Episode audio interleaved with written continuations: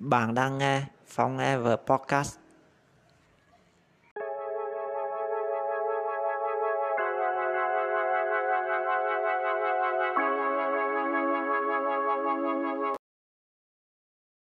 Tám năm Chương 35 Bản đồ thành công Một tuần sau, tôi với thằng Trí tham gia tổ chức chương trình phá cổ trung thu cho mấy em nhỏ ở một ngôi chùa cùng nhỏ anh trẻ.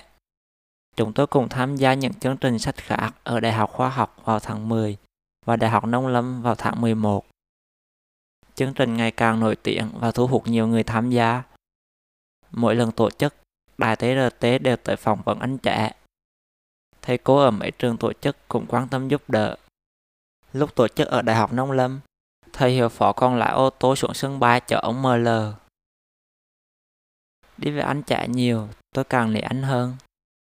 Nhờ anh, tôi còn được đi cà phê và nói chuyện với anh cờ cờ mỗi lần anh ra dự chương trình sách.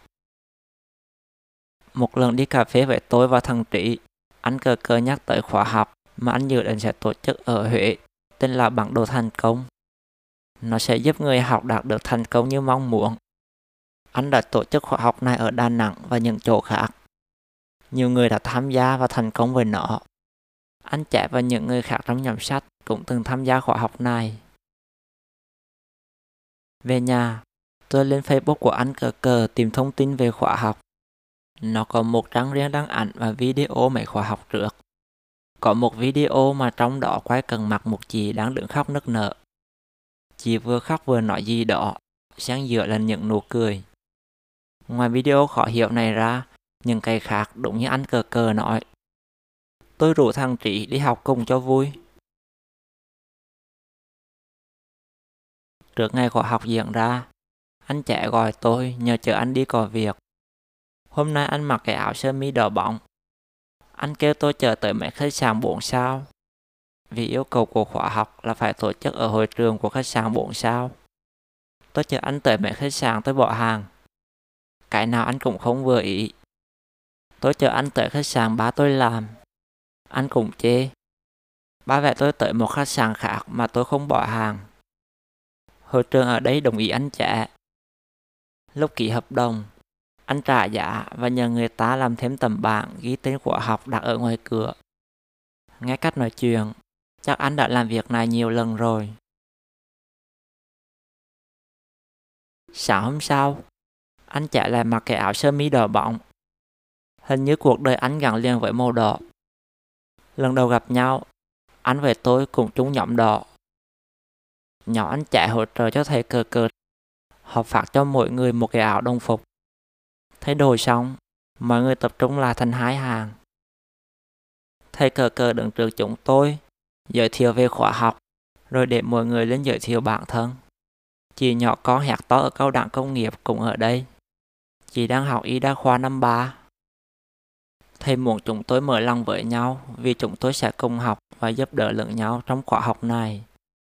Thầy kêu hai hàng đứng quay mặt nhìn nhau. Mọi người ôm lấy người đối diện. Tôi đứng lẻ loi ở cuối. Chị sinh nhật trong nhỏ anh trẻ đứng vô trước mặt tôi. Tôi nhắm mắt ôm lại chị. Bộ ngực chị áp chặt vô người tôi. Hai cánh tay chị ôm sau lưng. Hơi ẩm từ người chị lan qua người tôi. Mùi nước hoa và mùi dầu gội từ tóc chị phản phất trong không khí. Hai chúng tôi như hòa làm một. Chị khẽ thi thầm gì đó bên tai tôi. Một sự phong khoái cuồng trào trong người. Tôi chỉ muốn khoảnh khắc này kéo dài mãi. Mấy em buông tay được rồi. Giọng thầy cờ cờ vang lên, phá tan mọi thứ. Chúng tôi đi ăn trưa, nghỉ ngơi một chút, rồi bắt đầu buổi chiều. Mỗi người nhận được một tờ giấy trắng và hộp chi màu. Thầy kêu chúng tôi vẽ ra những mục tiêu mình muốn đạt được trong 5 năm tới.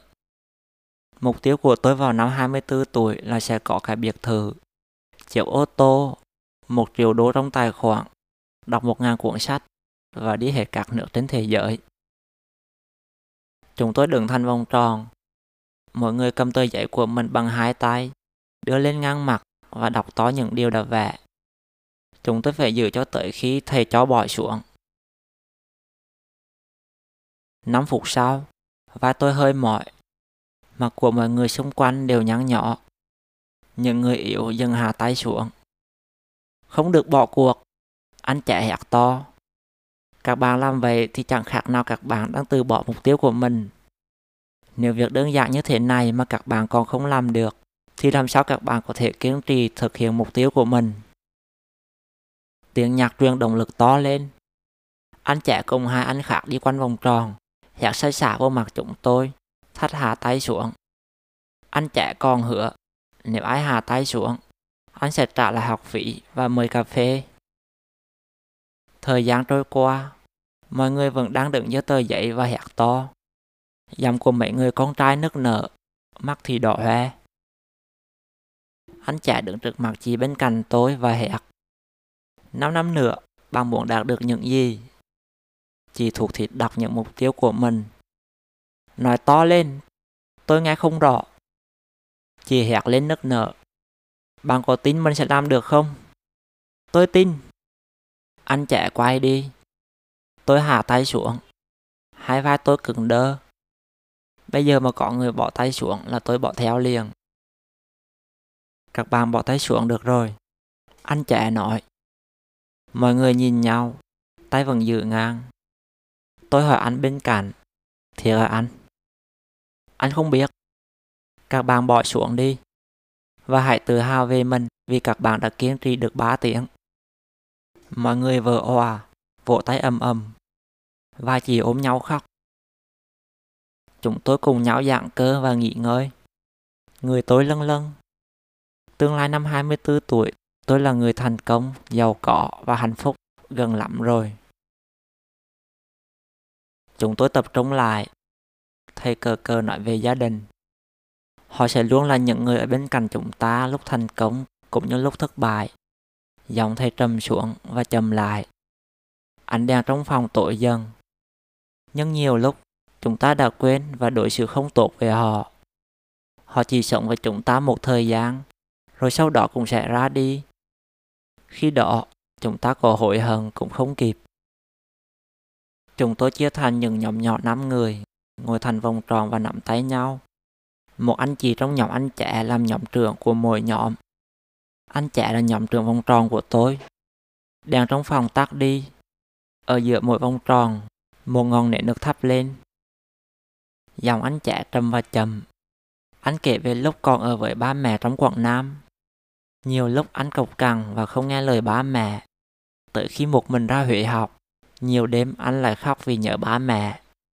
Nhưng tiếng thuộc thịt vang lên. Lồng ngực tối thắt lại. Những người khác trong nhóm tiếp tục kể câu chuyện của mình. Sau mỗi câu chuyện, lồng ngực tôi lại càng đau. Tới phía mình, tôi òa khóc, nói ra những điều lâu nay tôi luôn cố giấu. Nhiều lúc tôi chê lên chê xuống những món ba nấu, dù ba đã phải chịu đựng cái nóng trong bếp để nấu cho tôi ăn.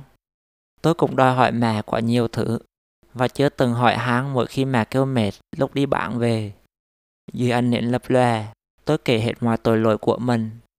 Lòng tôi nhẹ đi phần nào. Mọi người kể xong, anh chạy an ủi chúng tôi.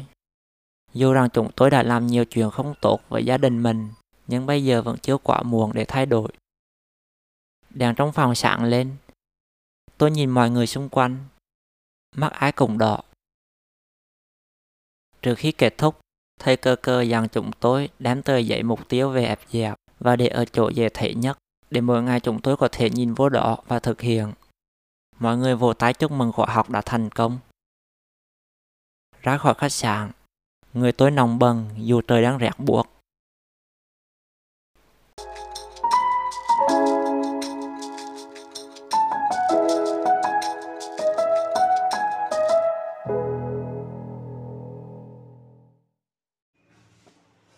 Tập podcast hôm nay đến đây là kết thúc. Nếu bạn thấy nó hay và bổ ích, hãy chia sẻ nó với mọi người. Và đừng quên đăng ký theo dõi. Cảm ơn bạn đã lắng nghe. Hẹn gặp lại ở tập podcast tiếp theo.